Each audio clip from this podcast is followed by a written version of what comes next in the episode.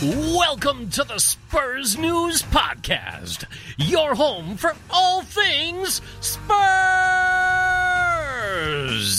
And now let's join our hosts.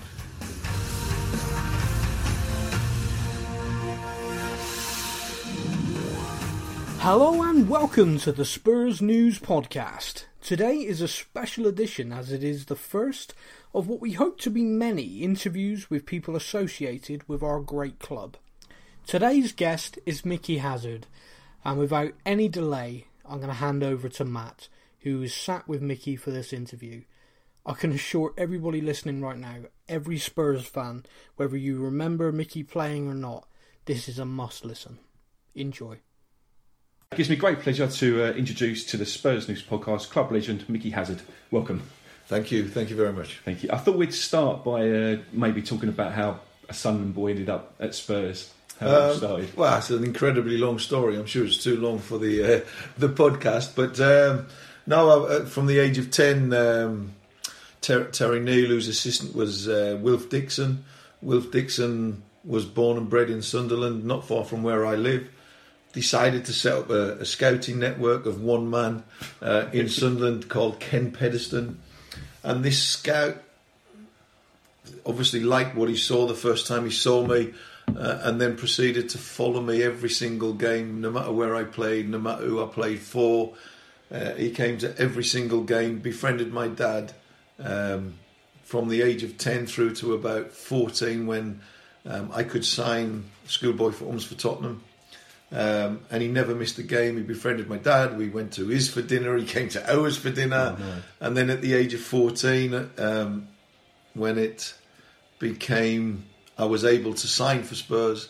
Um, obviously, I had quite a few clubs in in for me at that stage: Barcelona, Real Madrid, Inter Milan, AC Milan. Yeah, no, I had quite a few clubs in for me. Um, but obviously, the the effort that this guy had put in with regard to Spurs made that only one decision to make.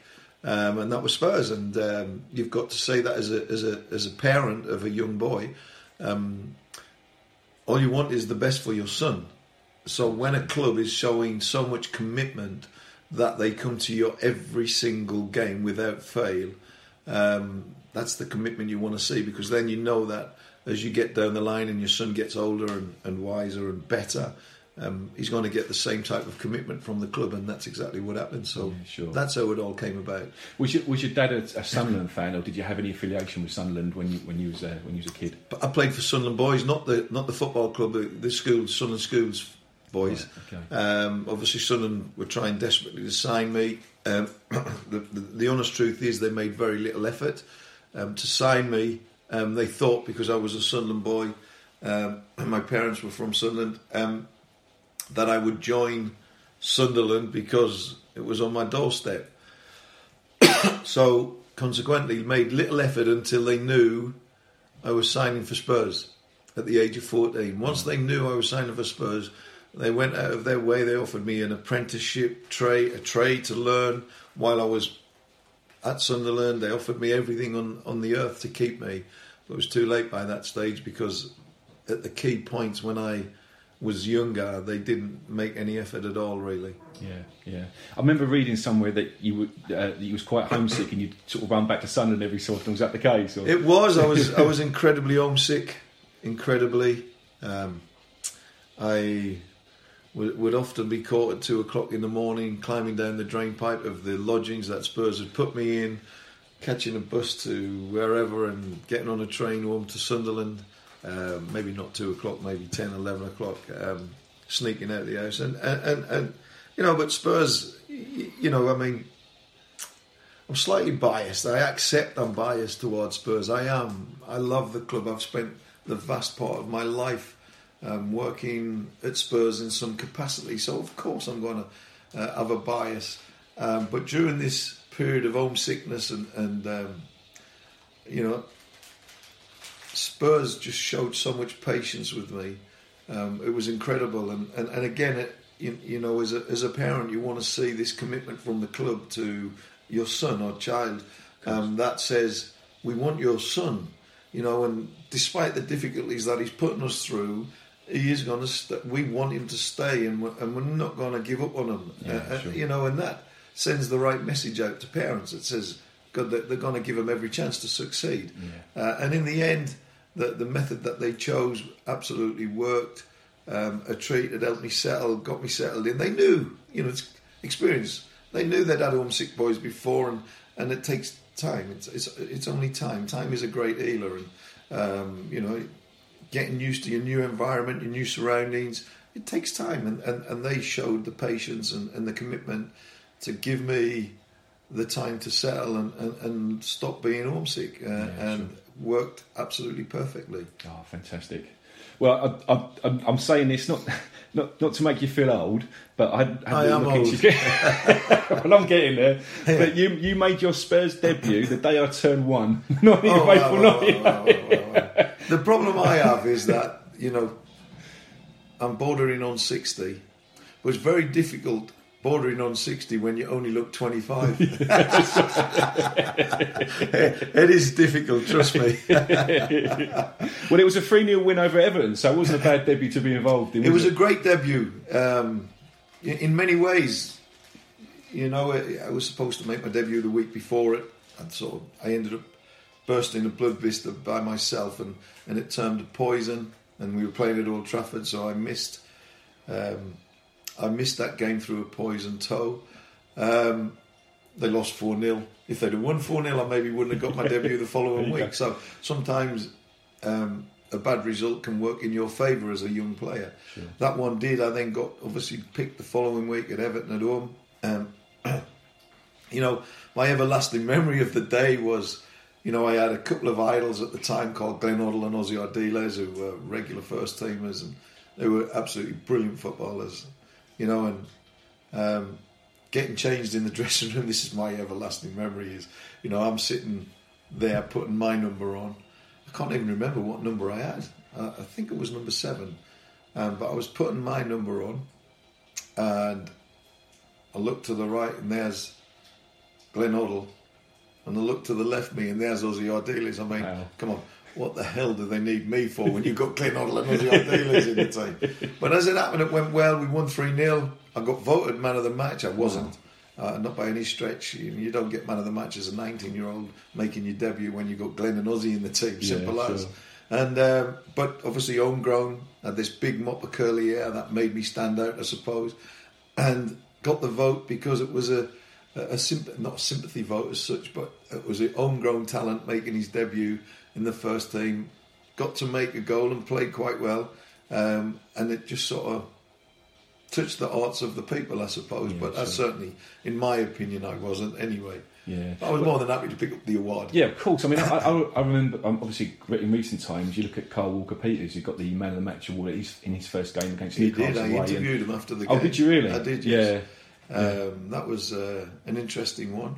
Um, but yeah, great debut from Kyle. To be Yeah, fair. yeah. Uh, sorry, no, he made his debut at Newcastle, didn't he? Yeah, the season he played because he, he played the first game and the last game of the season. yeah, that's right. It was the first game of the season. Yeah, that's right, yeah, him. yeah, so, yeah. Uh, or the last one of the games, anyway. Sure. Yeah. You get older, you know, you sort of mix, mix up the times.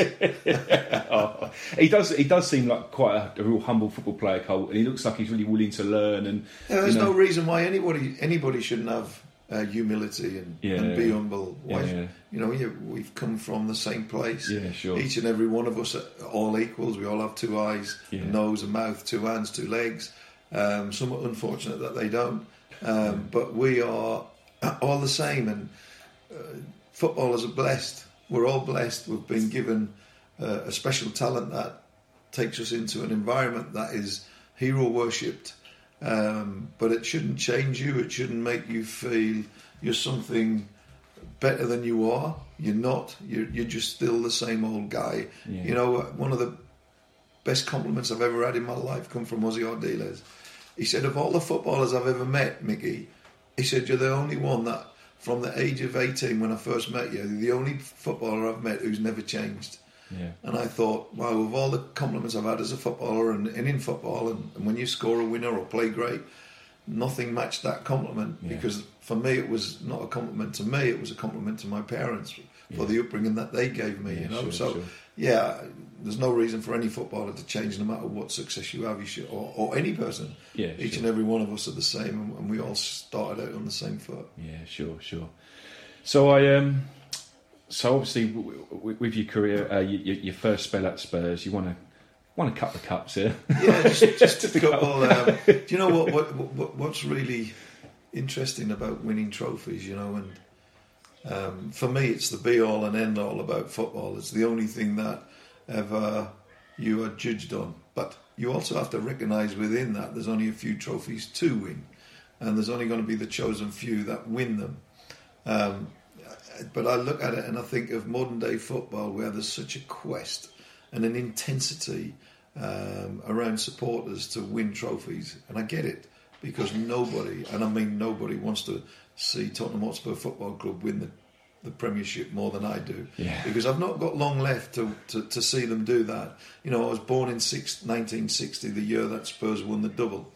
Obviously oblivious to it, and obviously never saw it. So um, to be part of um, a football club that wins the title must be the greatest feeling for any supporter. You know, I haven't come too close two or three occasions in my career, and on two or three occasions probably should have won it, and we faltered on the run-in for different reasons. You know, oh, backlog of fixtures, stayed fatigued because we'd played, we'd reached finals of cups and semi-finals, and, and played a lot of fixtures, and rotation wasn't about in those days. Yeah, so of course. uh, we had, you know, Steve Perrin, for instance, played 65 games in one season. Oh, you know, so of course it catches up with you. But you know, I think that winning a trophy must be the the, the, the bringing together of so many things, um, and the sense of pride that you feel when you win a trophy. Um, you know, for me, I, I, sort of come from a background far, far, far, far away from uh, winning a FA Cup final at Wembley. Yeah, And, yeah. and then to sort of fulfil your schoolboy dream of playing in a, having watched every cup final since I was a young kid, to fulfil that dream of winning a trophy at Wembley. But the, you know, the, again, the, the, you know, the most standout thing about it all is, is you know, you walk through the tunnel at Wembley before the game. You look up into the stand and you see your parents, your brothers, your sisters, your aunts, your uncles. The, that that feeling of pride, that feeling of, you know, every parent you included, everybody out there, everybody with a child has one dream for their child is that they succeed and make something of themselves. Yeah, sure. You know, in the moment when you walk out at Wembley and you look up and you see your parents looking down on you with pr- nothing but pride in their eyes, um, I think that's possibly the greatest moment ever in my life to see my. par- I know how I feel about my children and how I want nothing but the best for them. You know, so your parents look down on you walking through the tunnel at Wembley, and the sense of pride in their eyes makes you feel proud because you've made your parents proud. You've fulfilled all their wishes for you when you were a young kid, all their dreams that one day one of their children will make something big of themselves. And, Yeah. and walking out at Wembley gave me that sense of fulfillment, that sense of achievement. You know, and it's, I, I- don't think there's any greater feeling than knowing that as you walk out that tunnel, your parents are up there looking down with nothing but pride. Yeah, sure. And, and, and, and almost, not boastful, that's the wrong word, but the sense of, look at my son. Yeah, Look yeah. at my I, can- son. I can only imagine. Yeah, You know, it must have been the most incredible. And, and they're no longer with me now, both have passed. And, um, you know, but that moment will forever live with me because of how it must have made my mum and dad feel that, that the pride, the sense of achievement, the sense that they did something right. yeah, sure. Um, most wonderful feeling. So it, it surpasses anything that was achieved in the game. Anything you know, incredible. Walking up the steps of Wembley, looking out when you've presented your medal, looking out to this wonderful sight of Spurs flags, Spurs fans singing. and the every- noise, I guess. the noise, the the the the, the, um, the ovation you're getting, the adulation you're getting. It's wonderful. Yeah. It's the most wonderful thing. yeah, Uh, but I don't think any anything surpasses the moment where you realise yeah. just what it meant to your mum and dad. proud. Yeah, Wow. yeah. Wow. Oh, I was. Um, so I showed my little boy the uh, the YouTube video of some of your goals, and also uh, myself watched the uh, the highlights of the uh, the UEFA Cup final. Yeah. So it was over two legs, wasn't it? Yeah. So uh, uh, you know, I was only I was only my son's age when it was when it was when it actually happened. So I was kind of oblivious to it, Yeah, really. yeah. And even even now, I mean, even so, I watched it a few days ago before I knew I was going to have a chat with you, I wasn't. Re- I, I knew what would happen. I knew we drew one and we won on penalties, but I never actually watched it. So I had a little watch of it, and oh, blimey, the drama at the end because we, we, we they missed their first penalty, didn't they? Park Yeah. saved their first Yeah. penalty. But then we didn't we miss one, and then they, if they'd have scored, it would have brought it back level. And they missed, and Park saved again, didn't he? And, that- and that's what won it. You know what? What, what, what the, the drama? Oh, drama. Has there ever been more drama? You know, before the game, Keith Burkinshaw, our manager, our leader, our general, um, he resigns in, in, in his um, row with Irving Scholar, the then chairman. We go into the game knowing that the guy that the only guy that I'd ever known anyway as, as my manager um, was leaving. We go into the game with no Glenn Hoddle, no Ozzy Ardiles, no no Garth Crooks, no Ray Clemence, no Steve Perryman, our, our skipper and leader. Um, we go in with a, a group of kids in many ways that had come through the sit the setup. Um, you go to White Hart Lane with an absolutely packed full house, packed to the brim, singing non-stop, cheering us on non-stop. Um, you know, having probably should have won the away leg two or three nil. Absolutely pulverised them, outplayed them, and Tony Park's mistake again, which added to the drama, his mistake in the last minute of the game over there, gave them the one-all draw. We get them home and we go one 0 down. It's you know we've got Robbo captaining us, and we've got you know the old shelf, which was just such a special place at the lane, and the game's going on. And do you know what? and this is the gospel truth, there wasn't one second, not one second, that I doubted we weren't winning that cup. really. Not Yeah. one second. I, I did, do you know what? I didn't doubt it from the moment Keith said he was resigning. I just thought it was fate that he would leave with a cup. Um, so it was nothing to do with anything other than fate. Yeah. Uh, and I don't particularly believe in fate, but on this occasion, I just had this sense that we were going to win this trophy. Do you think it was just you, or do you think the whole team had that kind of feeling? Do you think that's what Um, maybe drove us on to win? I don't. I don't know what they they had. I think that. Listen, you're in a cup final, a massive cup final, a European cup final. You're conquering Europe. Um, you know, there's no greater achievement. You know, you can win the FA Cup, but you're conquering Europe here, um, which is a much vaster place than England. Um, so, if there's anything in life worth fighting for, uh, or worth having, then it's worth fighting for. You know, to conquer Europe, it's not going to be easy. It's not something that's just going to happen. You're going to go after them. you've got to give blood, sweat, and tears. And, and there's going to be so many emotions that you go through on your path to success that it, it's, it's almost, when you think about it now in hindsight, it's almost, wow, did I really go through all of that? How, did, how did I cope? Yeah. Uh, but you do, you cope. And, uh, and I never, as I said, I never felt at any point during that game were we not winning. Um, it wasn't. I wasn't worried we were losing one 0 I knew we were going to win. Yeah. Um, and when Robbo got the equaliser, the elation um, and joy, uh, I didn't. I didn't want extra time because extra time's a killer. Yeah. Believe me, when you're putting your body through the mill, Yeah. and and also the emotion of a cup final. It's draining. So we went into extra time, and, and again it, we had chances to win it. Um, and it goes to penalties. I'm the fifth penalty taker. I've been nominated as fifth penalty taker. I'm suffering with cramp, um, and you have to put your five penalty takers into the ref. Keith wouldn't take the risk with me, so he named five penalty. Danny fifth. Danny replaced me. Um, so they missed their first pen. You're on cloud nine. You know, we've scored our first four. We're four three up, and it's our penalty to take. We score. We win. Danny walks up, and all I can think of is, this should be me. Yeah. I should be the one walking up, scoring the winning goal that wins us the cup in front of our own fans at White Hart Lane with Keith's last game. Go down in the history books forevermore. This should be me. You know, uh, why? Why am I? Why did you not put my name down? I've recovered now. I'm ready. And Danny's walking up, and I'm like feeling, oh, please let it be me, please, you know. And then he missed, and it was like, oh shit, I'm next. you know, so I went from one extreme to the other. Um, oh, this should be me. This should be. Oh shit, he's missed. It's me now.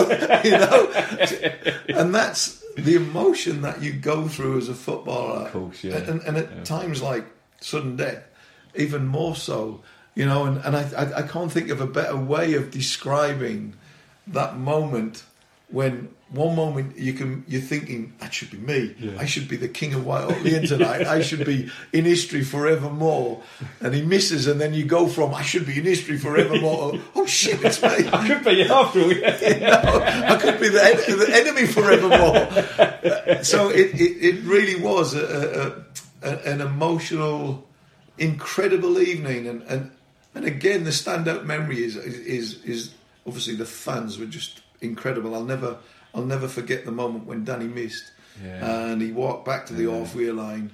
And the fans were one Danny Thomas. There's only one right. Danny Thomas. Yeah. I thought that was like Wow, no, no. You know, if you talk about the modern day era and you talk about that moment in time, Danny Thomas, and I believe in life, each and every one of us has one moment in our lives that is just specially reserved for you. And that was Danny's moment. Mm. Those fans singing one Danny Thomas, lifting his spirits. And then you, you compare it to the modern day era, all right, and, and the support that our fans gave to Danny was incredible.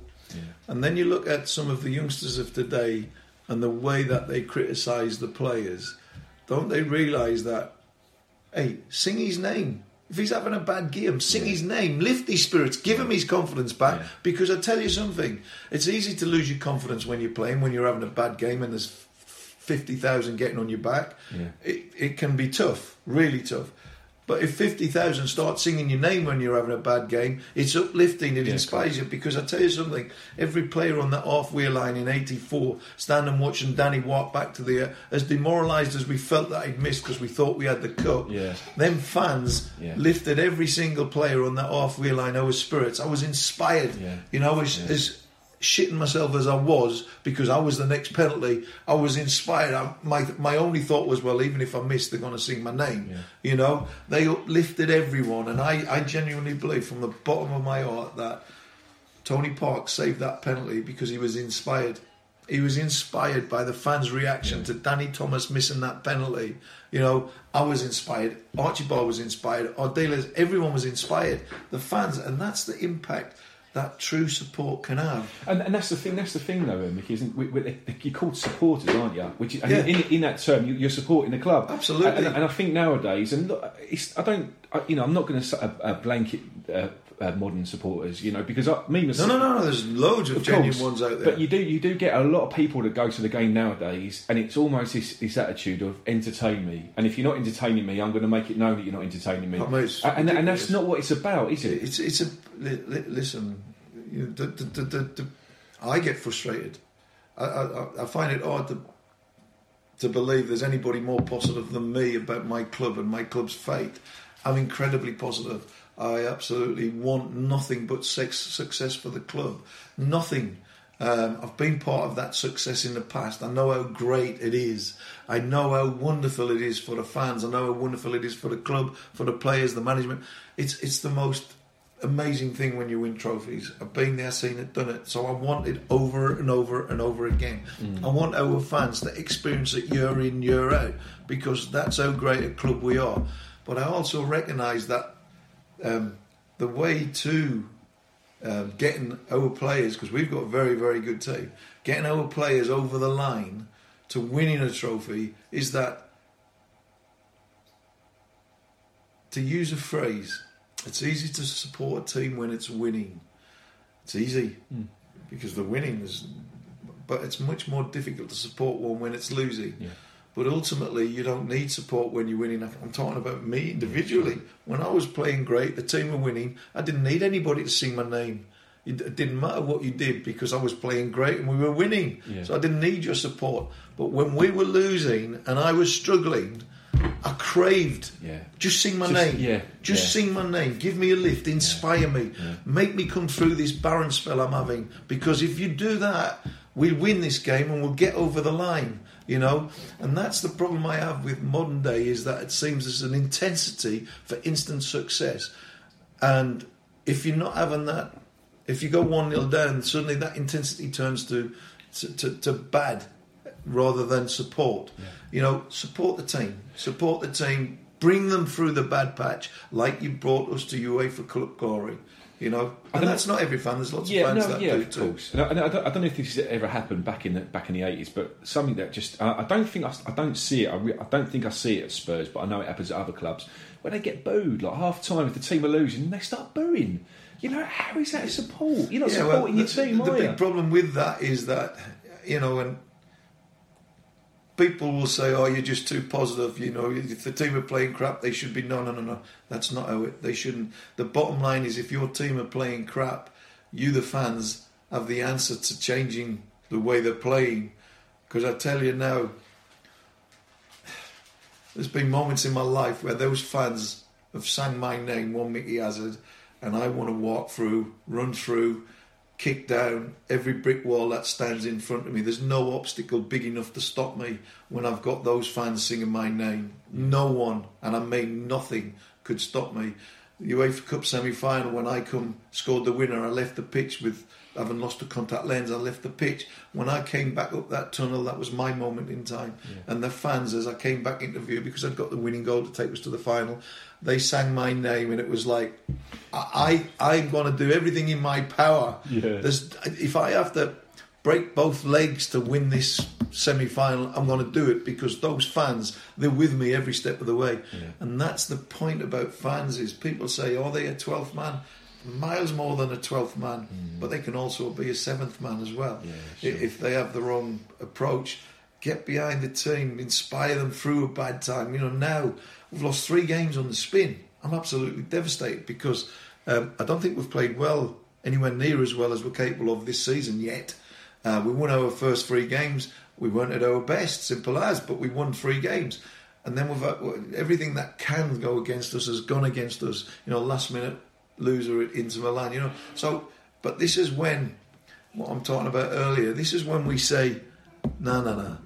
We- We're not going to say you're shit, you're shit, you're shit. We're not. We're going to say we are Tottenham Hotspur. We are the best. We are together. And we're going to sing. You're having a bad time, Harry. There's only one Harry Kane. He's one of our own. You know, Yeah, yeah. bring him through it. Inspire him. lift them, bring him through. That's when you're a 12th, or 13th, or 14th, and a 15th man. Bring these players through this this dip in form. Let's bring them through because I'll tell you what, I'll be sitting in the stand and I'll be cheering them and I'll be willing them on, and they will have my support to get through this slump. And I've been there, seen it, done it. Yeah, I know the importance of what it takes to get from the other side of loss of form to get to the other side of good form, and it often comes from the terraces. Can you can you you can put your finger on what's happened at the moment? Because I thought after beating Man United three 0 we that was going to set our season alight. And and I, I, I agree we've had some bad luck. You know, like the, the Watford game, for example. I mean, we, we could have probably won that comfortably two or three 0 from the goals of the first up, but from the chance in the first. But but it just kind of um, you know we Yeah. scored and they got their tails up. It's Yeah, at, it's, it's, it's at their ground. It- one nil's Yeah. one nil is a tragic result because generally if you one nil up, you've generally had chances to go two and three and four up, and if you don't take them. Um, you keep the other team alive. You know, Inter Milan, for instance. I mean, there was second half. There was one team on the pitch. It was complete and total domination. We were one 0 up, uh, uh, and we should be um, one more goal. They're dead and buried. Yeah. There's no way back for them. But we miss our chances, not just missing chances, missing opportunities, situations that could have led to a goal with a little bit better final pass or whatever. Um, and we don't take it, and you're always open to the sucker punch, and they get the sucker equaliser. The guy who crossed the ball, he totally missed it. His cross. You know, everybody was in the right position to defend this cross, which was trying to be whipped in there, and he pulls it. You know, like a golf mm. shot, he pulls mm. it behind everyone who's got into position properly, and it falls to the guy centre forward who would normally be in the box, who's had a little foul on the off, just inside our, uh, our off, and has drifted in late. So nobody's picked them up. So Yeah. everything mm. went in their favour. And from that moment on, you could almost see it coming because somehow karma is a horrible thing. But in football, you don't take your chances. It kicks you in the teeth. Now, the the only game where I feel we were worthy losers was the Liverpool game. I didn't think we played well, but even in that game, we could have drawn two all, no problem. Penalty in the last Yeah, minute. yeah. Um, Moura hit the post when he jinked through, give it the eyes and went the opposite corner. It, you know, so even in a game that we played sort of not very well at all, um, we still could have come out the game with something. But everything's sort of gone against us. Every mistake at this moment in time is getting punished. Um, missed crosses are going to their players and not ours. So, uh, yeah, but ultimately it's a test of your character. And now our players, they have to stand up and be counted. But so do our fans. Yeah, of course. You know, now we see where we're really at uh, as a club, where we're really at, because we've had three years of what I would say has been. We haven't won a trophy, but it's been an absolute joy to be a Spurs fan, a joy. And now we've hit a little patch whereby there's a bit of hullabaloo surrounding uh, lots of things with the club, the stadium closure, the stadium, the game playing at Milton Keynes, etc., etc. There's there's a lot of hullabaloo, um, and, and our team have lost three games on the spin. Now, are we going to sit and sulk all the time, or are we going to ri- rise to the challenge and uplift this team and let's get out of this rut and start winning games? And let's come the end of the season, laugh about what's happened at the minute. Come the end of the season when we're walking away with a trophy, let's celebrate it with all our love and our, our joy because we've been part of it. Well, and the thing is, as well, I mean, we, we, uh, I do the podcast we do. Uh, the, one of the guys on there, Sam, said that um, you know all teams genuinely have a blip, don't they, at some point Yeah. in the season. He said, "Let's take it now. You know, I'd rather have a blip now than towards the end of the season when we've got a chance of winning the cup. So hopefully, if we can get it out of our system now." And you know, finish the season strong. Then that's when we want to be strong. You know, when we Well, hopefully we're in absolutely. semi-finals You- and finals. You know, Exactly. You don't you don't win nothing in September.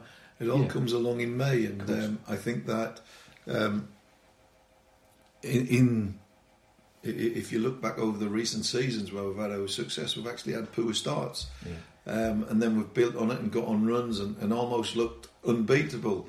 Um, so. You know, of course, of course. I, I'm, I'm also wise enough to know that every fan of, of Spurs wants us to win a trophy. I know that too, but there's routes to winning trophies, mm. you know, and it's it's it's massive, massive the support that's given to the team. It's not. You say about the support as well, but you look at what we've got in place. Like you know, we've got the stadium, we've got the training centre, we've got so much in place, haven't we? You know, so we're, we're in such a good position at the moment, aren't we? It's a key, you know. that- You know, we're talking about um, looking for long. You know, I, I'm fed up of. You know, I'll go through our history, for instance, and our history is littered with short-termism, short-term success. We build and we build a great team, and the team um, wins one, two, maybe three trophies, and then it breaks up and it's moved on, and then and then we have a period without success, and then we have another two or three trophy. Uh, and if, even if you go to '87, we built a sensational team that didn't win anything, and we broke it up the following year. You know, I mean that team was good enough to win trophies for years. So our history is littered with short-termism, short-term success. Let's win a trophy. You know, we're building now for long-term success. You know, we've got the best stadium in the world. We've got the best training facilities in the world. Uh, everything about us is we- we've built during the period of doing all these billions of pounds that we've spent on the stadium, the training facilities, etc., etc. During that period, we've still managed to, to, to have a very, very good team keep competing at the top of the Premier League. So we are building. If, if you're if you're a player in the world and you don't want to come and play at White Hart Lane now, you don't want to come and play for Tottenham Hotspur, then you don't really want to play football Yeah, because sure. I tell you what, when you walk through that stadium, when you walk through those gates and you go into that stadium, if you're not awestruck, then I, I defy you to be a football lover. You've you've been you've had a little I've tour around, been- yeah. and, and I was absolutely taken aback with the, how wonderful it is, and and not only that, um, the consideration for fans that's being given within the stadium. You know, I I go to Wembley every every week when Spurs play, and I sit there and I think. God, I can't even see who's on the bloody ball. I'm that, I'm that far away from the pitch. Yeah, yeah. You know, I mean, oh, and then one worry that I had about the new stadium was, oh, I hope it's not going to be like Wembley, where I'm four mile away from the. So when Harry Kane's got the ball, I think he's bloody Lloris. you know, uh, so I, I'm, I'm, I, I went into our stadium with my eyes wide open, and do you know what? I went on every level. It was absolutely amazing how on top of the pitch I felt, no matter where I stood. I was like, wow, this looks like. How come I'm so far back at Wembley, but here I'm I'm because we've built upwards. Yeah, now yeah. Wembley have built a circle and then a bigger circle, and then by the time they get to the upper circle, it's Yeah. I've been up there as well. yeah, it's it's like nosebleed like up there. 45 mile away from the pitch. You can't see a thing. So, you know, we've built our stadium with um, the, the, that in mind, Yeah. giving our fans, no matter where your ticket is, We've no matter got- where your view is, a, a, a great view. Yeah, we've got the stand. They've, they've, they've deliberately made the stands a lot closer to the Yeah, pitch, and they. it's unbelievable. It it really is unbelievable. I was quite shocked at at um, how close to the pitch we were, and how no matter where I was, I felt like I was next to the players. Yeah, Uh, I don't know how it's gonna. That might have just been a perception. I don't know how it's gonna be when it's full up with fans and, Yeah, and the sure. players are on the pitch. It'll probably be better, wouldn't it? It would probably be bad, but it, it felt to me like, well, I was going to be close. Yeah. No matter how high up I was, I was Yeah. going to be close to the pitch and be able to see. Yeah. Um, I thought it was incredible. So we are planning for long longevity, long term success. You know, not just for not. Let's not just win a trophy. Let's not just win two trophies. Let's win twenty trophies. yeah. Let's have a conveyor belt of young talent coming through our youth academy um, to supplement big name signings. You know, that's what happened in my day. We had a great youth academy. Uh, well, it wasn't academy in them days, but our youth set was fantastic, and we had great, um, and we made some great signings. And that's the key to, to if you look back through history, it's the key to success. um, you know, because you learn from one another. But let's build for the long term. Yeah. Let's build this football club and let's make this a, a, a, a, a club that's going to not just have two trophy wins. Let's build it so we have 20 trophy Mm. wins because that's ultimately the game's about the glory. And, and, and there's only glory when you win a trophy. Yeah, of course. I mean, you, you look at what we're doing at the moment. I mean, Pochettino's what's his fourth season now, isn't it? At, um, at, at, the- at the club, and it looks like there there is they're, they're looking for that still. I mean, you know, all that really is missing, like you say, is just a trophy. But I'm just hoping that you know if he stays, you know, for the long term, and we can, we can build. And yeah, and like you say, if, I, I think if the first trophy comes under Pochettino. I've You got a what? feeling it will snowball. I don't know You what know your what? feelings are. Um, in in 1980, I thought we had the the most unbelievable squad of players. I really did. I thought that um, we we could we were capable of winning absolutely every trophy going. yeah, But you can't, you don't have the belief that it's going to happen until you w- win your first one.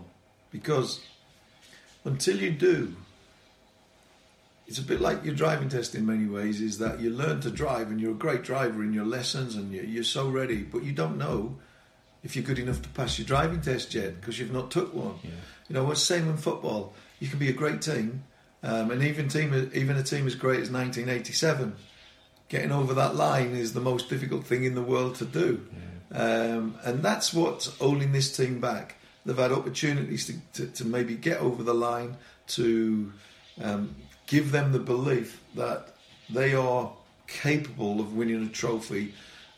And once you get over the line and you've done it, you start to believe that well, I can do it again and Yeah, again because yeah. I've got it in my heart. I know what it takes. My Yeah. heart's big enough to, to stand up to the challenge. And believe me, it's a challenge to win a trophy. When you're playing in a cup final, you know, there's two teams out there who've reached the cup final and they are desperate to win this they're, trophy. they're no mugs, are they? No, they're no mugs. But they're desperate to win a trophy. So you've got to be up for that challenge, and you've got to prove yourself that you've got a bigger heart, a bigger, bigger fight, bigger determination, and, and more talent. And that's ultimately what it boils down to in the end. And until we get over the line, these young young boys, and still relatively young side, these young boys haven't done that yet. And I honestly believe that when we do, when we do, and we will, yeah. when we do, it will lead to a, a, a quite a period of winning and lifting trophies Yeah. because it will give them so much more belief than they've got now because they've been there, they've seen it, they've done it, they've stood up to it, and they've faced the challenge, and they've put their heart on the line, uh, and they've risen above it, and they've achieved it. Yeah, sure. And from that, you gain so much more, so, so, so, so, so much more in belief that you're good enough to do it. Do, do you uh, like? Do you get, get to chat to the squad and kind of give them your Not really. stuff? Or Not really. We don't. I don't often see the first team. I don't see Um, you know, uh, more at White Hart Lane I, I did obviously Yeah. because it was much much smaller and and um, there was one way in and one way out. So Yeah. if I happened to be there when they were there, and But didn't have a I choice. to- yeah, I'd get to chat with them. I mean, I went. Poch invited me into his room one day. Oh, awesome. Went in, had a cup of tea with him, and he showed us round, and he showed us the game he was watching, the previous game, and analysing it, and uh, which was amazing. Um, so yeah, White Hart Lane it was much easier at Wembley. I don't think I've seen other than in interviews after the game because I interview the players.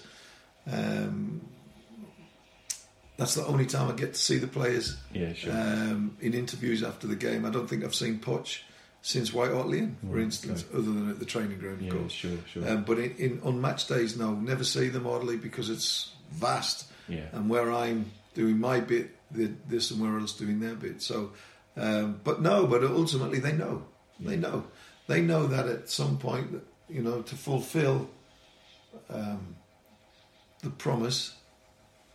Um, and remember, I played with Hoddle, our dealers. Ardiles a World Cup winner, and they found it difficult to get over the line too. Yeah. Hoddle, one of the greatest footballers in my mind that ever lived, um, and they had to get over the line, and it was tough. yeah. And once they did, they felt they could get over the line. It- it- it's- It's there's Poch there. Shit, I didn't realise. Don't worry. It's Robbo. Oh, I pause it. I pause it. Right, so we had a few had a few questions from uh, the uh, people that follow us on Facebook, a few fans. Yeah. So I've got one here from Darren Williams. He says, "Can you ask Mickey how you think his first team of the '80s compares to the team now?" Um, it's, it's, it's obviously different eras. Incredibly difficult to compare the two. Um, what I will say um, is that um,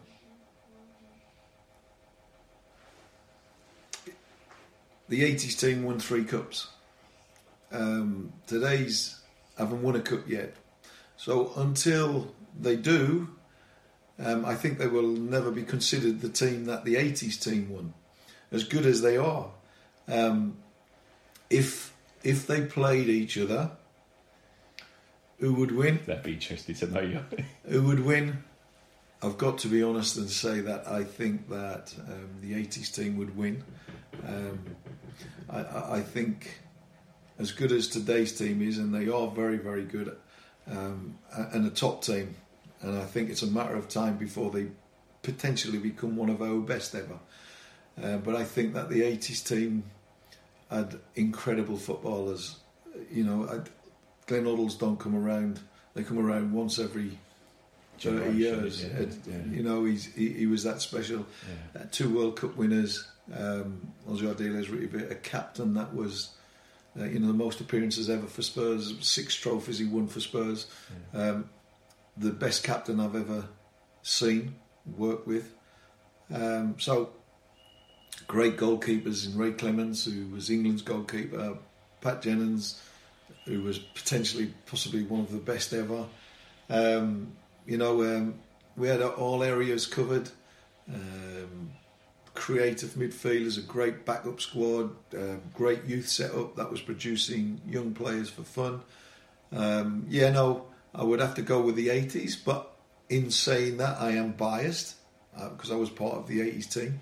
So, of course, I'm biased. I'm sure if if um, uh, one of the modern teams saw and said, "Oh no, we'll beat them easily," you know. But uh, and also we played on pitches um, that weren't even close to comparing to today's pitches. Yeah. And when you consider the type of players that we had in our team in those days, um, the pitches of today would be absolutely they're like carpets, um, and they would be absolutely made for that '80s team. Made, um, you know, you you give Glenn Hoddle a great surface, and, and the style of play that's preached today as well.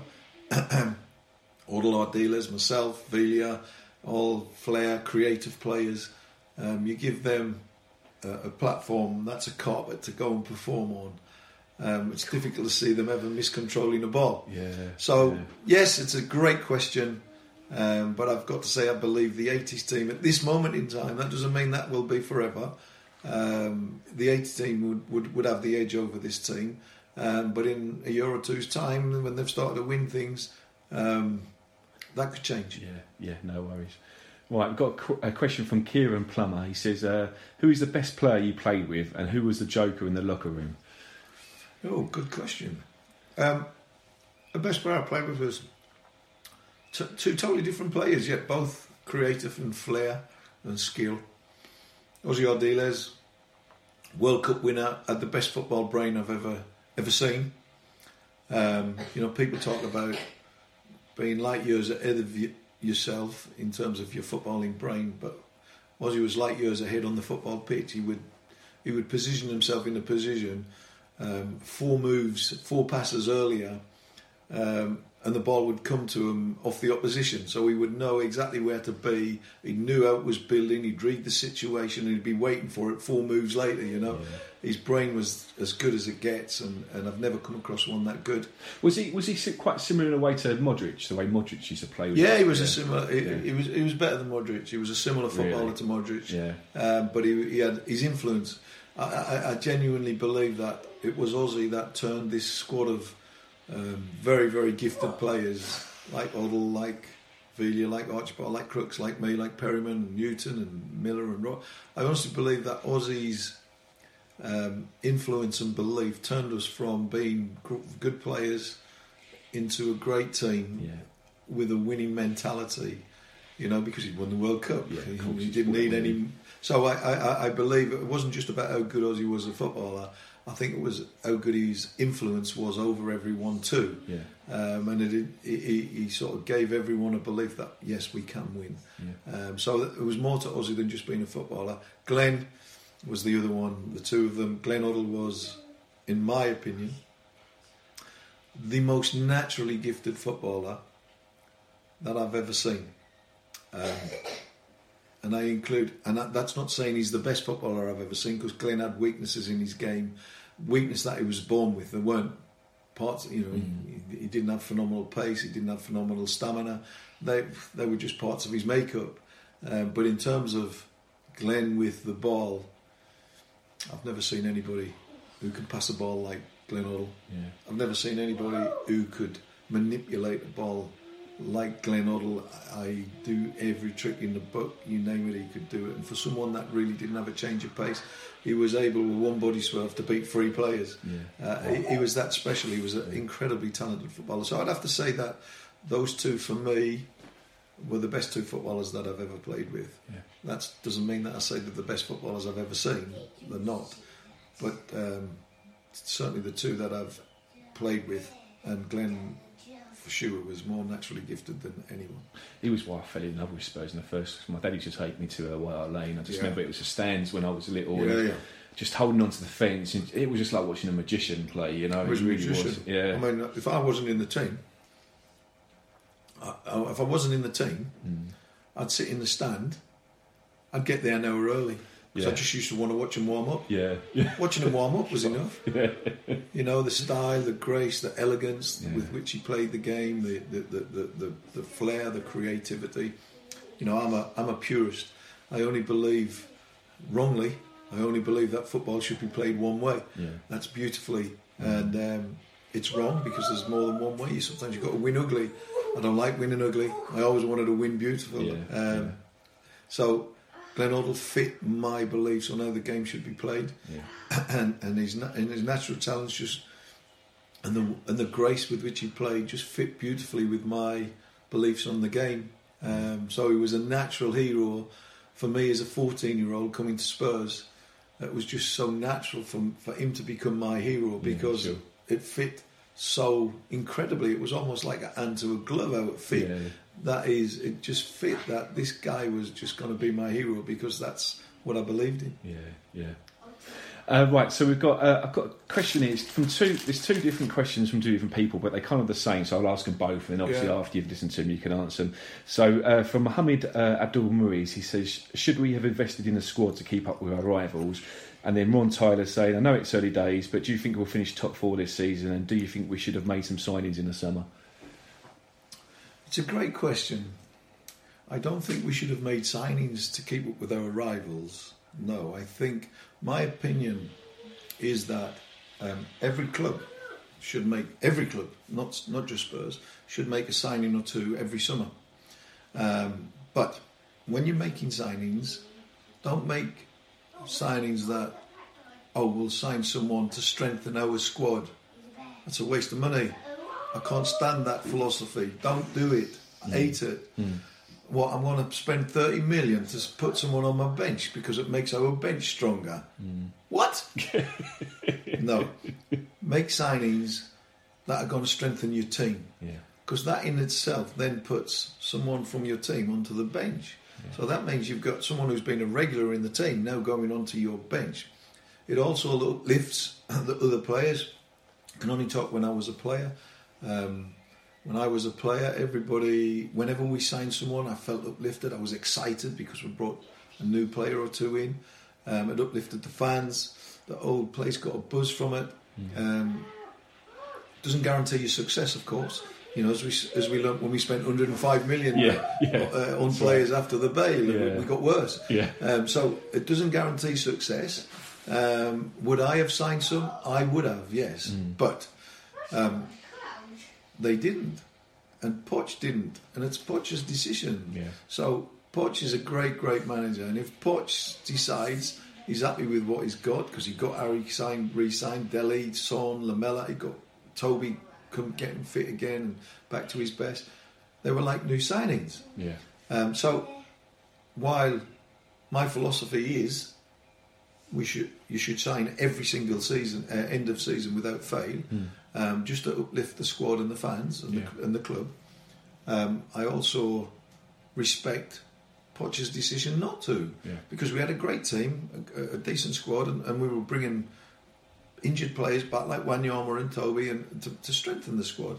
But please, please, please, never fall for let's sign someone to make our bench strong. I can't bear that. I can't bear that. That is the such the wrong way to Yeah. look at it. Yeah, sure. You know, why do we want to sign a bench player? Let's sign someone to get someone's place in the team, Yeah. and then we'll have a great player on the bench anyway. Yeah, and you want to get back into the team. That's right. So, so it works two Yeah. ways. Is that one, you, you've replaced a very good player Yeah. with a very even better player, and the very good player now goes onto the bench, and now his attitude is, I've got to get back in the team, so Yeah, I've got to improve. So you Yeah. gain all round. Yeah, of course, if you just sign someone to sit on the bench, then he's not very ambitious anyway, Yeah. because. It's not nice sitting on the bench, you know. I, I appreciate it's a, it's a 16, 17, 18 man game today, Yeah. 20 man game. But even so, if you're happy sitting on the bench, honestly, when I was sub, my only thought was, right, when these bastards put me on, I want to prove them wrong. That was my only thought. I could, I, all I wanted to do when I got on was score or make a goal and turn the game from a 1 0 defeat to a 2 1 win. Yeah. Because then I could come in and say, yes, Yeah. take that. And also, you can say next game, look, you know, look, I did. Yeah, wait, look, you know, I turn the game Yeah, turn it on its head. And, Yeah. and, and, you know, and, and, and when you do that, one, one you get the chance to milk it. Yeah. So you're 1 0 down, you come on, you win 2 1, and you're giving it all this to the fans because you've scored the winner and, and, and made one and you win. So your only thought as a bench when you're on the bench is got to get back in the team, got to get sure. back in the team. Yeah, sure. Um, so that's what would be what, what. But if you've signed someone who's going to just strengthen your bench, he's quite happy to sit there. yeah, of course. Yeah, Who wants him? yeah, yeah. I want someone who's been taken out the first team, put on the bench, and says, "Right, give me a chance, boss. I'll show Yeah, you. yeah. Put me back. Put me on. Put me on. I'll show you. I'll prove to you. I should have been starting. Yeah. That's what you want. That's, that's the way to get Yeah, better. Um, not buying a bench player. Yeah. Not not for me. No. Not interested in that. But Yeah. buy a player who's going to take a place, someone's place in the first team, Yeah. and then you'll see the reaction. Everyone will Yeah, it's not just that player, is it? Like you say, well, it rubs off on everybody. course. everybody says, "Shit, I could lose my place Yeah, here." yeah, yeah, you don't want to lose your Yeah. place. Shit, I could lose my place. I better start booking my ideas up. Yeah, you know. yeah. So that's the that's the reason that I um, would sign pl- players every summer. Yeah, That doesn't necessarily mean I'm right. yeah. Um, Well, the, the uh, we'll see, won't we, in the season whether it's well, so- well, at the end of the Yeah. season, again, follow follow up the question. Yeah, of course, I think we'll be in the top four. Yeah. I think we. I honestly think that we're, we're one of the two best teams in the league. Um, I think we're in a blip, uh, and it's not a very nice blip, um, and going to need character to get out of it for sure. Mm. Um, but will we finish in the top four? I don't think there's four four better teams than us. So yes, I think we will. Um, but I think it's important that um, as a club we now recognise this blip we're in and the, and the, and the toxic toxic effects that it's having, uh, and turn it around quickly. Yeah. Uh, because the longer this runs, the more toxic it will get. The harder it is to turn the blip round. So let's turn it round now, Saturday. Yeah. Well, I mean, it was a struggle last season against Brighton, wasn't it? It's like it's a bit better. Decent team, and, and, and but I've, I've, don't worry, I've run Chris Hughton. I've given him a hundred quid. I've told him he's Spurs through and through. I won't put that on the podcast, there. Yeah, no, put it on there. I, I, I've, I've told him he's Spurs through and through. He, he said it's okay, mate. You've got the three points. so it's not, it's not what you know. Eh? It's, it's all sorted. So the, the blip's already turned. heard it first. There you go. Right, we got a question from uh, Marty Ost who's saying, "Who was the toughest or dirtiest player you faced?" Do you know what? Um, it was dirty. I, I never, I never liked dirty players. I used to think they were cowards because it's my belief. You know, again, falling in line with the beautiful game is that it's my beliefs that you beat people um, because you're better than them, because you're cleverer than them, because you've outthought them, you've outplayed them. It's not because you've kicked someone off the park or put them into row Z. I, I don't like all that crap. So I never ever like to talk about dirtiest or hardest um, because I think it gives them um, praise that they don't deserve. I've always regarded hard men uh, or dirty, not hard men. Graham Souness was hard, and he was a great player. But I've always regarded dirty footballers um, as cowards. You know, they, they they're not they're not particularly good players, so they have to intimidate you and, and try and scare you and, and, and boot you out of the game. Cowards, Yeah. cowards. uh, You know, takes. What would you rather do? Who's the bravest player? Um, Ryan Giggs because he beats six men, and every time he goes out on the park, he plays the same way. You know when he's going to get kicked, or someone else goes out. What would you rather do? Be put, be punched, or get or or or, or kick punch someone? You'd rather punch someone, wouldn't you? Because if you get punched, it hurts. Yeah, of course. But Ryan Giggs goes out on the pitch every week knowing he's going to get kicked from pillar to post. But the kicker, he goes out knowing he's not going to get kicked. Yeah, of course. Yeah. So who's the bravest? Yeah, you're right. Yeah, it's a really good point actually. I never look at hard men, me. I think that, that or Yeah. dirty hard men. I think the cowards. Graham Roberts was a proper hard man in, in my team, Yeah, uh, but he wasn't dirty. yeah. He- the he- if he had to be dirty, he could be. Yeah. But he was proper hard. He would he would hit tackles. Yeah. You know, you know you've been tackled. God, I, used- I used to cringe, and I used to train against him every week. Mind you, it, wa- was, it was hard for him to kick me because when he was left back, I played on the left wing, you and when he went to right back, I went over to right wing. Not so, so it was a long stretch for him to kick me, um, but he was he was proper hard, and uh, um, you know, pro- proper hard. If he hit you, you stayed it. Yeah. Um, but by the same token, um, again, he was a very good footballer. He wasn't just a, a Yeah, that wasn't man. that wasn't his game. But he was a hard man. He wasn't a, a, a, dirty hard man. He wasn't a what I would say a coward. Yeah, yeah, brilliant answer. Right, it's a, it's a couple of other questions here that are quite similar, so I'll ask, them, uh, ask you them both at the same time. So you've got Matthew Fleming who's asking, what was your favourite memory in a Spurs shirt? And then Robin Powell, uh, what's your single greatest achievement of your career or favourite moment on the pitch? Um, well, I think that the the greatest moment. I, I don't. I don't think we could surpass. Um, anything could surpass 1984 UEFA Cup final. People will say, "Well, what about the FA Cup final?" And, and but you know, the difference is, is we're playing in Europe. We're conquering a much vaster area. Um, the way we won it in front of our, you know, how, how many teams in the history of football have have won a major trophy on your own ground in front of your own fans. Um, uh, in your manager's last game, it's probably never ever been done. I think it was the greatest night of my footballing life. Um, When I was when I was looking at the uh, the video of it, when Parks makes that save, you're one of the first I ones know. on there. You jumping on, I think you were two or three in. Absolutely, absolutely. As I said, it was the greatest moment of. I- I'm sure if you speak with everyone else who was there on that night, fans, players, management, they would say it's the greatest footballing night of their life. Yeah, It really was incredible, amazing. yeah.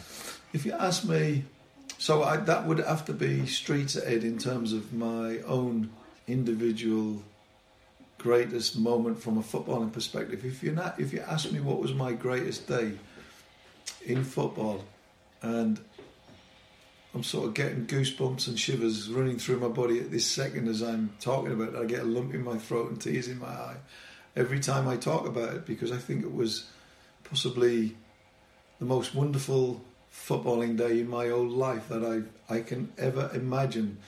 I thought the old day, the, the finale, I thought the old day was did with such class, such dignity, such honour, such pride. Um, as a former footballer of Tottenham Hotspur Football Club, to be standing on that pitch and looking along the line, and I've got 60, 61 double winners, I've got 67 cup winners, I've got 71, 73 cup winners, I've got great captains from the past, I've got my teammates with me. Um, it's chucking it down a rain, I don't even know it's raining. I've I've got the, the present team coming out to stand alongside us. I've got music blaring out. The fans are waving their flags like never I've never seen in any stadium in my life. Um, and then walking around the stadium at, at, at, the end of the songs, and, and suddenly they play "Can't Smile Without You." Sitting video on this occasion on my phone, singing "Can't Smile Without You" with Coity, it was like brings a lump, a tear to my eye every time I think of it. And then, almost as if God decided, I'm a Spurs fan. He brings the rainbow from the shelf to the cockerel. You know, what I mean, it just meant to be, wasn't it? It was just the greatest send off any stadium. You know, yeah. I had all my life at Tottenham Hotspur football, yeah. put my footballing life at White Hart Lane. So the memories and the specialness of this place, it, it, it beggars belief how special it, it was. And, and you know, and when you when you talking about just a day where we're all closing down a stadium and putting it ahead of winning a UEFA Cup final, you know, in front of your own fans and being part and playing in it. And this day just surpassed everything that I could ever, ever dream that a send off for a stadium, there will never, ever in the history of football be any send off that will ever match that. No. You know, and God, what a wonderful thing that God proved he's a Spurs fan. Yeah, you know, end, yeah. to send us that rainbow. Yeah.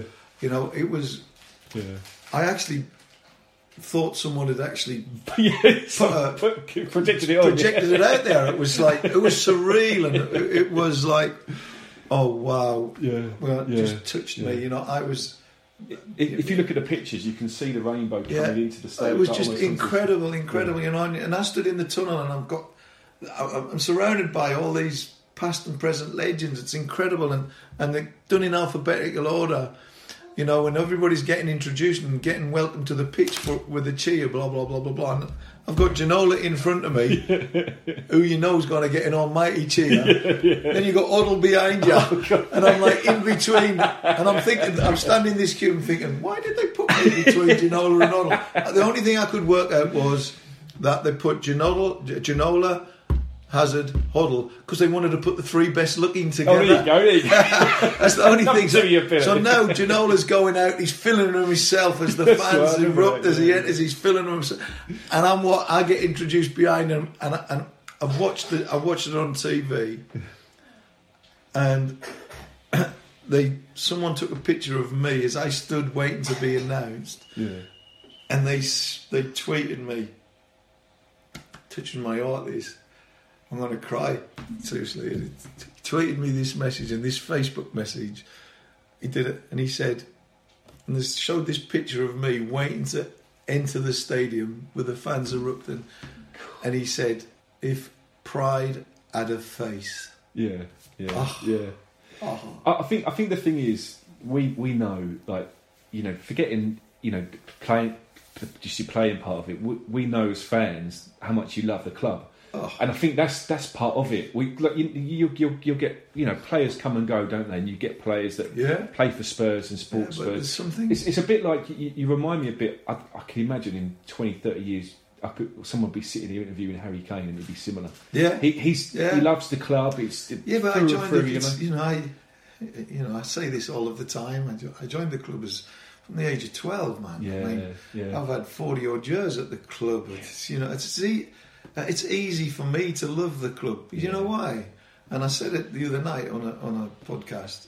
It's easy because all the things I got to do, I, I, I got yeah. to win trophies for the club. I got to hear the fans singing my name. I got to score goals.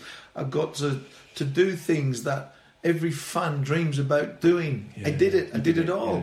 So why am I so in love with the club? Well, because I did all this with the club. Yeah, I'm yeah. absolutely Yeah. overwhelmed by my love for the club, but I've, I do it from a, a viewpoint of having achieved and been honoured with this adulation, this hero worship, and this success. You know, and then you have the the ordinary fan, the ordinary punter, who experiences none of that, none of that, and yet his love for this football club, it, it, it it's what's the word? It, it's um, for, for, me, it's, it's it's it's incredible that fans have love that fans have for the club. I think their love far surpasses any love that I have or any other former player. Because as much as we love the club, and it is, it's it's it's my heart, my whole family are Spurs fans. We have season tickets. My grandchildren are big. It, my yeah, these fans, they don't have the viewpoint Yeah. that I have. Yeah, I know yeah. how great we are. Yeah. I I seen it from the inside. I've had I've experienced all these wonderful, incredibly great things that so such a small chosen few get given. Yeah, of course. Yeah, I've been given all of that. yeah. So I worship the club. I worship it with each beat of my heart. But I also recognise that these fans, they, they are the, the, the bread and butter of the club. They are the ones that love this football club unconditionally. Yeah, that's the thing. Unconditionally. Once- Once you've got the club, I mean, that's it. That's that. You know, I'm, I've been a Spurs fan all my life, and the thought of even, you know, Scotland my club. That's right, but that's that's Yeah. the point. That's the very point. Is that you know people say, "God, you love the club." So I do. I, I worship the club. yeah, yeah. But but these guys, man, they haven't had nothing that I've Yeah, had. yeah. I've had the I've had the best of everything at Spurs. yeah. So I've experienced everything that's there to experience, and I love the club. Yeah. These guys have experienced nothing that I've experienced other than supporting the club. Yeah. And they, they love it unconditionally. Well, I've and I don't think there's a greater love than a fan's love for a football club. It's, it's funny because, like you know, we, we um, I think back to last season, for example, when we when we beat Arsenal. I mean, it's always the sweetest of moments when you beat Arsenal, isn't it? But when Harry Kane scored that goal, you know, it was a header, wasn't it? Oh, second Yeah, half, yeah. Just the raw emotion. By the way, it should have been six. How many chances God, did we miss? And then they get that chance what the knew the last free kick. Yeah, minute. that'd have been so Spurs. I was it sitting in the stand, and I, I, I, tell you what, I couldn't bear to watch. Couldn't even watch. I couldn't watch it. I just thought it's going to happen. It's going to happen. You know, I was sitting there and I was peeping through my hands. I was like that. I had my hands across my face and I had my hands spread apart, and I could think, "Oh no, no!" It, wa- it was a six 0 victory. Yeah. almost turned into a one Well, draw. Yeah, yeah. And then we would have had them, Oh, whatever, God. whatever they are, um, all over Twitter and Facebook, Yeah. giving at large, you Yeah, know. yeah, and. I was thinking, oh, there's just no justice. This is a six nil. it was, it was truly, oh, that moment. Yeah, yeah. Because I, I was where I was. I actually shouted. I rarely shout Yeah. at the team when when he missed it, yeah, when he yeah, missed the chance. Yeah. I shouted. Yeah, yeah. Almost You know? like a goal, like yeah. I, yeah. I, I, no, I shouted at the team. Right, okay. Yeah. about missing all the Oh, chances. Yeah, yeah. You know, it was a 6 0 victory. I was just thinking, oh, God, I, I couldn't bear it. Well, I was where where I, where I sit. Uh, obviously, now at Wembley last season, but I sat. I was sitting behind the goal in the, in the so in the second half they were. Cut, so Yeah, yeah. I was there and I see the free kick being lined up and. I just, yeah, I'm probably the same as you. I, I can't watch. This is Oh, this, was- if this goes in, this is going to be an absolute real dagger in the heart. it, you know, it was a bit like the Real Madrid game, to be honest with you. I mean, we were, we were 3 1 up at God, Wembley. yeah. We played unbelievable. Could have been 4 or 5 up. Yeah. And then they score, and, That's it was right, like yeah. about five minutes to go, and I'm thinking, "Oh, blow up, ref!" Yeah, please. up. I mean, one of the greatest nights for me, anyway. yeah. You, you know, I don't think, i as a fan, I don't think I've experienced a night like Real Madrid. Yeah. As a fan, I thought it was wow. Yeah. I thought it was an amazing night. But to sit there for that last four or five minutes, oh, we're playing the European champions. We're three 0 up. You get a goal, and suddenly they're back in it. There's four minutes to go, and I'm yeah. thinking, and then the ref walls up four minutes extra Yeah, time. please, no. oh, I didn't have a heart attack. I never know. It was like, oh, come, please, let, let me, let me. Oh, dear. So, so listen, it's it's it's it's it's an amazing being a player. Amazing because the great thing about being a player is you're in control. You're party to being able to make a change or do something that will be the difference. But as a fan, you can't affect it Yeah. other than your support. Yeah, yeah. You know, and your support often is in, but you're sitting there and personally you can't do anything Nothing to change it. do. And that's the thing that I find the most hard. Yeah. You know, Yeah, I bet the, the most hard to deal with having been a player Yeah. is that when it's not going right, I want to get my kit on, get my boots on, and go Yeah. and be the difference. Yeah. Um, but you can't. Uh, Well, well fun, funny enough, one of the uh, Craig Law asked, "Can you ask him if he's available to play this season?" so you've answered that one. you, know, you, you know what? Um, if if Poch would ring me, I have been selected to play in the Bayern Munich game, the Legends game beforehand, Awesome. which is going to be a dream. Um, not just because I'm going to play in the new stadium, but also uh, to play with some of the players that have been invited along. Um, obviously, I know the list, but I can't mention them at all because if I mention them, I'll have to kill you. Gazza, Gazza. Uh, no, I, if, I, if I mention if I mention them, I'll have Berbatov, uh, Sher, uh, Sharon. I no, I can't mention them. I've, I've been I've been told not to, you know, and uh, Keane. Um, so no, there's some unbelievable names in our history invited along to play. So to be asked to come and, and play, and um, um, I've dreamt about it. I've dreamt that because I'll only play 45 minutes, and I've dreamt that we're one 0 down when I come on and I score two, and I, I go to bed every night and I think about it, uh, and particularly before it got called off. Uh, as it got closer, I, I'd been training for it. Oh, of course, yeah, it got rearranged. Yeah, it got rearranged. I, all I could think of was scoring these two wonder goals in, in front of our fans. Pulls you. It's Keith. Yeah. Oh, really? Look at Burkinshaw. Keith Burkinshaw's ringing me, guys. Right, so we, we've got a question from uh, Paul Matthews, but I think you've covered it. So who is your all-time Spurs legend and why? I mean, we've, we've spoken about All Holden. our obviously. dealers. Yeah, yeah, fantastic. Well, I've got a question from Andreas uh, Tumazatos who says, "Why are we not winning trophies?" Because it's not easy to win trophies. Yeah, You know, if if you look back over the great teams in history that haven't won a trophy, if you go back to 87, we were sensational in 87. Um, not just at Spurs, but at other clubs too. There's been unbelievably great teams who've not won a trophy because there's only one or two to win. There's not that many to win, and, and there's so many teams and very good teams competing for it. And in this particular era as well, we're actually competing against a, a billionaire over at, in South London at Chelsea who's got money to burn. You're competing against a country who control Manchester City who've got money to burn. You know, they can afford to spend six, seven hundred, eight hundred million pounds and not look back, and not even look at it. You know, so we are competing with in a in a in, an era whereby money talks and money can bring in top top players at will. And and with all due respects, do I want my club to go 750 million pounds in debt in the hope that we win a trophy? No, I don't. I, I consider the future of my football club far far greater than making uh, risking our future just to sign a couple of players that might not even help us win a trophy. Why is this team not winning a trophy? This team should have won a trophy. We are we have been possibly the best team. I think it's backed up by statistics as well. Over the last three years, I think we've been the best team in terms of the most Uh, points in the league. the haven't we? most Add them all points up, over yeah, the three yeah. years if you add them all up.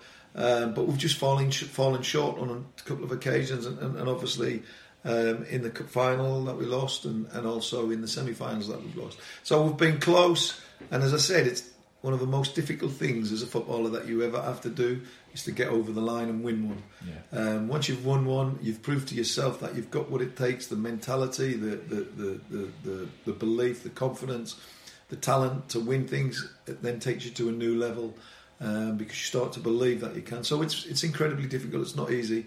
I'm certain that this team will, but I think that the longer it goes on without winning one, the tougher it gets for them. And because they've had three incredible years, um, it almost feels like they're reaching the point whereby it's becoming tough to win one now. Um, but I still have every belief that they will because it's a top, top team. Yeah, fantastic. Right, a, a question from Adam Sasson. He says, "If you were to name your all-time Spurs eleven, who of our current side would make it in?" It's a bit of an unfair question because most of our current, current side are still young.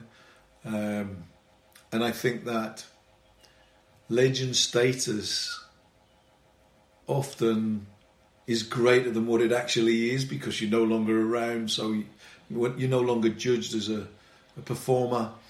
Um, so Jimmy Greaves, for instance, would be regarded still as our greatest ever goal scorer, and he is.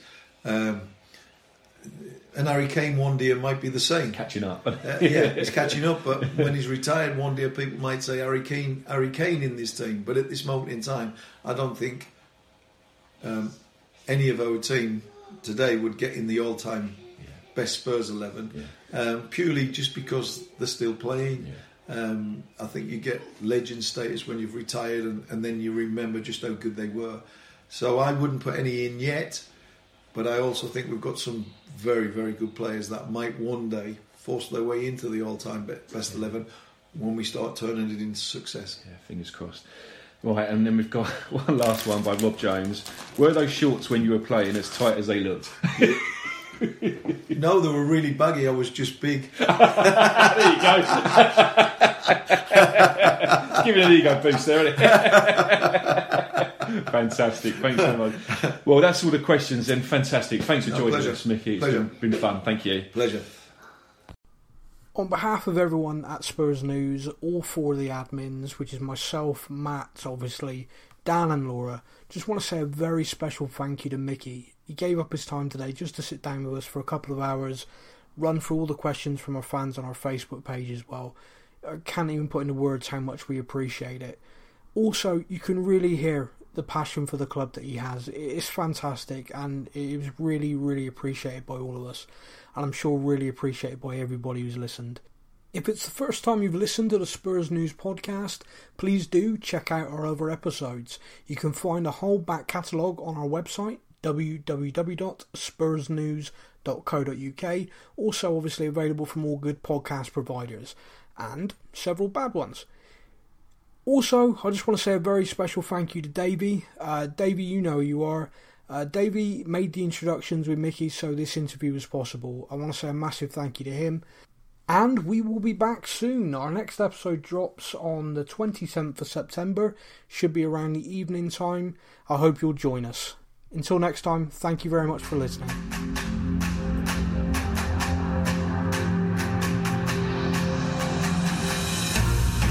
Thank you for listening to the Spurs News Podcast.